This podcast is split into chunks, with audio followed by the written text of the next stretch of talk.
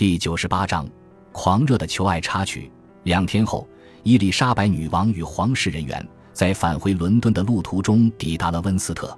并在此待了许多天，受到相当高规格而又花费很大的招待。但新任的伯爵夫人则躲得不见人影。莱斯特伯爵交代菲利普·西德尼以女王之名制作一个田园假面具《五月姑娘》，剧中有两个人同时追求五月姑娘，结局由伊丽莎白女王决定。到底五月姑娘该选谁？是年秋天，伊丽莎白女王与安茹公爵秘密通信，但她并未将信件内容透露给任何人。伊丽莎白女王开始认真的思考嫁给安茹公爵带来的益处，其中她最需要的就是建立新的友谊，让英法关系走向新的境界，并在尼德兰取得真正和平。除此之外，他更能有效地协助法国的胡格诺派教徒。尽管伯利男爵与萨塞克斯伯爵对这项计划是否能付诸实现并不抱希望，但仍一如往常地表态支持。而人生早已无惧所事的莱斯特伯爵则以宗教问题为由大表反对。但此时的他与女王间的关系岌岌可危，必须小心行事，以免触怒女王。十月一日，奥地利的唐胡安身亡。菲利普国王派遣帕尔马公爵麾下的一支军队前往尼德兰镇压。帕尔马公爵占领了荷兰南部，将奥兰治亲王威廉一世的势力赶往北荷兰与泽兰。随后，在1579年，北部七省成为共和国。十一月份，安茹公爵已返回法国，并积极寻找支持他再次突袭尼德兰的势力。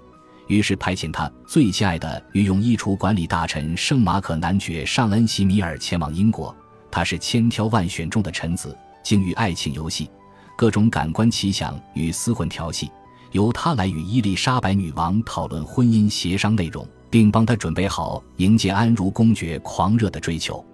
席米尔是个颇具争议的人物，曾因怀疑哥哥与妻子有染意而谋害哥哥。而他的妻子则在他出发前往英国前服毒自尽，但他仍于1579年1月5日准时带着一行六十人抵达英国。伊丽莎白女王在对席米尔的背景毫无知悉的情况下，对这位完美的臣子相当买账，甚至为他起了小名为他的猴子，甚至盛赞他为他身边最美丽的野兽。许多人见了两人的相处模式后，都会误以为女王想要嫁给席米尔，而非他的主子。席米尔抵达英国后，带着价值相当于一万两千克朗的礼物送给英国宫廷人士。婚姻协商于是进行得相当顺利。同时，席米尔也以安茹公爵之名，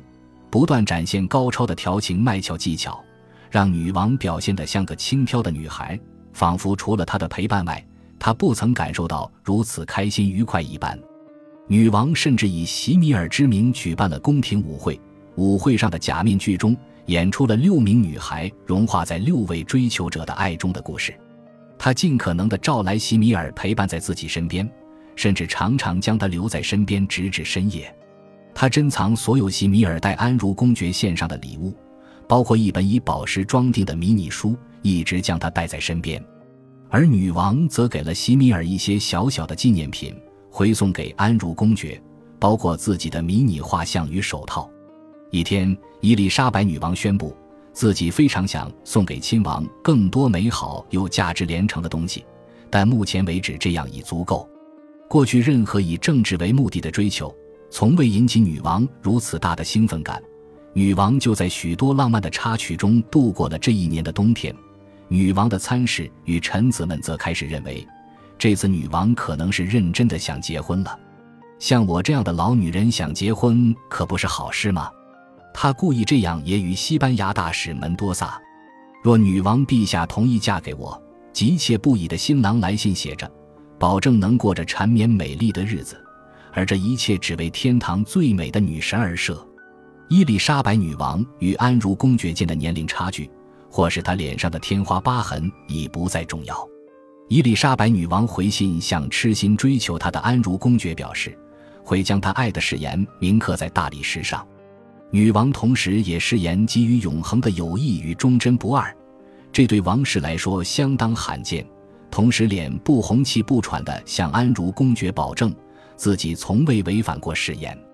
席米尔的回报中表示，每次只要有人提及安茹公爵的名字，伊丽莎白女王就会眼睛一亮。而女王身边的侍女也曾向席米尔透露，私底下女王几乎无法停止谈论安茹公爵。伊丽莎白女王甚至表示，此刻自己认为世界没有什么比婚姻更令人欢心，希望自己从前并未浪费这么多时间。但在席米尔背后，伊丽莎白女王仍有疑问：她的主子真的对她感兴趣，亦或是只想坐上王位？在答案揭晓前，她都无法安心。且除非安茹公爵亲自走一遭来拜访伊丽莎白女王，否则他都不可能知道。当女王的参事们听闻西米尔竟趁女王不在时进入女王寝室，并偷取女王的睡帽与手帕意图作为给主人的献礼，又知道某天女王一早便前往西米尔的房间，让他只能穿着无袖紧身短上衣参见女王时，都开始对这种追求方式持保留意见。甚至有人谴责这些举动是毫无男子气概、丝毫没有尊严的法国式追求。若伊丽莎白女王只是刻意与席米尔调情，以使莱斯特伯爵妒忌，这一招可以说是相当成功。尽管莱斯特伯爵表面上必须对席米尔展现友好态度，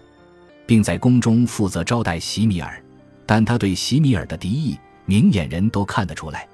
莱斯特伯爵可能发现了席米尔黑暗的过去。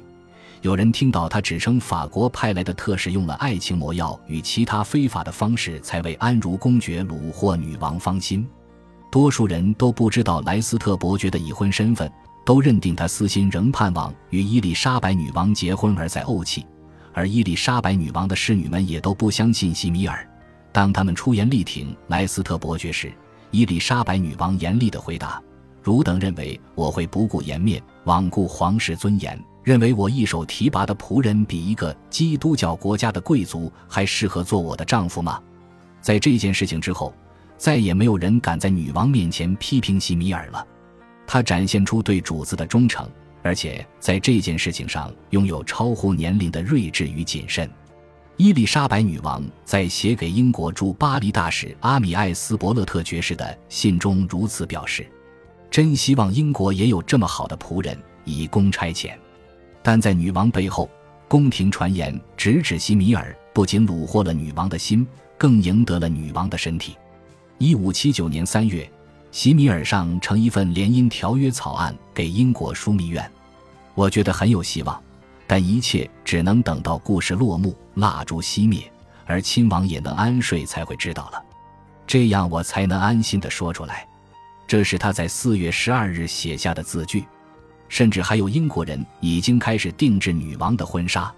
但在伦敦方面，反对与赞成这场联姻的人数是三比一。许多人反对的理由，主要是因为安茹公爵不仅是法国人，而且还是个天主教鬼子。清教徒对抗这项计划也不遗余力，甚至许多圣公会传教士都在圣坛上对此大加责难。甚至有一位传教士还大胆地在女王面前预示，与外国人成婚只会为国家带来灾难。因为感觉受到侮辱，伊丽莎白女王妃在布道会中起身离席。民间的反对声浪相当激烈，不只是反对伊丽莎白女王，更重要的是反对法国。女王只好采取行动，禁止任何支持臣民反对此计划的文字流出。到了月底。英国枢密院针对联姻条约进行攻防，但两派意见相左。宗教问题是一大绊脚石。毕竟，尽管安茹公爵对宗教并不狂热，也可能为了伊丽莎白女王而改信新教，但他现已为法国王位的继承人，因此必须维持天主教身份。除此之外，女王的年龄也是一大问题。此时她已年届四十五岁，就以现代的标准而言。要生孩子也太晚了，伊丽莎白女王也因此感到焦虑。欧洲许多宫廷因此有传言指出，他因此向一个医疗小组请医，而医疗小组则向他保证不会有问题。伯利男爵则在枢密院会中提起，萨福伊公爵夫人将近五十岁时，仍生下一个健康的男婴，男婴也活了下来。他继而表示，女王陛下是一个气色相当好的人。以男人的眼光而言，在身材姣好的女性中，女王陛下的身形也算是一等一。她的四肢健全，比例完美，大自然不需要让她再增减任何一分，她就能轻易的孕育与生产。因为担忧伊丽莎白女王的安危，伯利男爵进行了相当仔细的调查，以了解为英国诞下王位继承人的过程是否会为女王带来任何危险。在私人备忘录中，伯利男爵提到伊丽莎白女王的身体状况相当好，有关孕育后代的那些部分并没有功能失常，反而相当健全。这是经由相当了解她那些部分的医生。与非常了解女王陛下身体状况的女性所做的判定，这些医师预测伊丽莎白女王至少还有六年的生育机会，因此可以断定当时她仍未停经，但这也无法保证在这样的年龄之下她仍有能力生育，当然也无法确定她是否会在生产过程中身亡。毕竟在16世纪，大约有四分之一的女性死于生产过程。感谢您的收听，喜欢别忘了订阅加关注，主页有更多精彩内容。